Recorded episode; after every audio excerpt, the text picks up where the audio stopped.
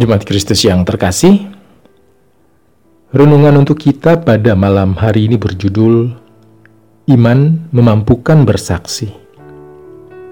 Dan bacaan kita diambil dari Matius 9 ayat 27 sampai 31.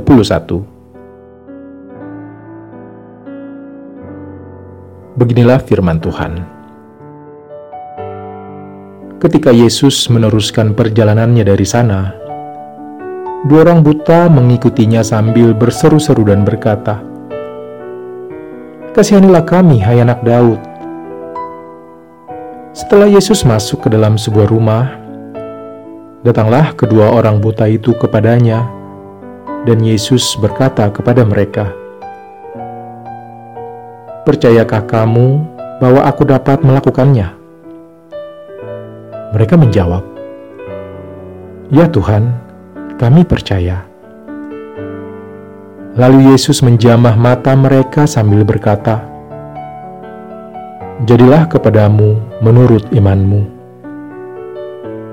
Maka meleklah mata mereka, dan Yesus pun dengan tegas berpesan kepada mereka. Katanya, Jagalah supaya jangan seorang pun mengetahui hal ini tetapi mereka keluar dan memasyurkan dia ke seluruh daerah itu. Orang Kristen cenderung hanya fokus pada berkat dan mukjizat yang dinyatakan Tuhan, sehingga banyak dari mereka lebih mendambakan mendapatkan itu daripada hal yang lebih penting, yaitu keselamatan. Karenanya, tidak mengherankan bila banyak orang Kristen tidak menyadari tugas utama yang harus dikerjakan oleh mereka, yaitu bersaksi. Dalam bacaan kita hari ini, kita melihat bahwa iman yang dimiliki oleh kedua orang buta tersebut menuntun mereka kepada keselamatan dan memampukan mereka untuk bersaksi. Dengan keyakinan penuh, mereka menyatakan kepercayaan kepada Tuhan yang mampu menyembuhkan mereka. Setelah mereka disembuhkan oleh Tuhan, mereka pun tidak berhenti hanya menikmati berkat yang sudah mereka dapatkan. Mereka bersaksi, walaupun Tuhan meminta mereka untuk merahasiakannya.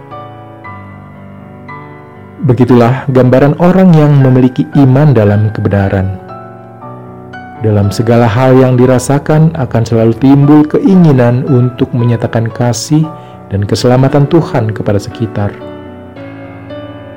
Sekarang, bagaimana dengan kita?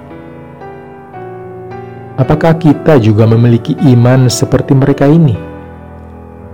Atau kita termasuk orang-orang Kristen yang hanya menantikan berkat Tuhan tanpa mau menyatakan apa pun? Selamat menjadi saksi setiap kebaikan Tuhan. Demikianlah renungan untuk malam ini. Semoga damai sejahtera dari Tuhan kita Yesus Kristus tetap memenuhi hati dan pikiran kita. Amin.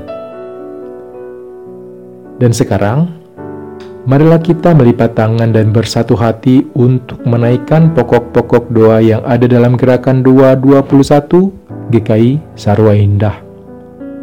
Mari berdoa.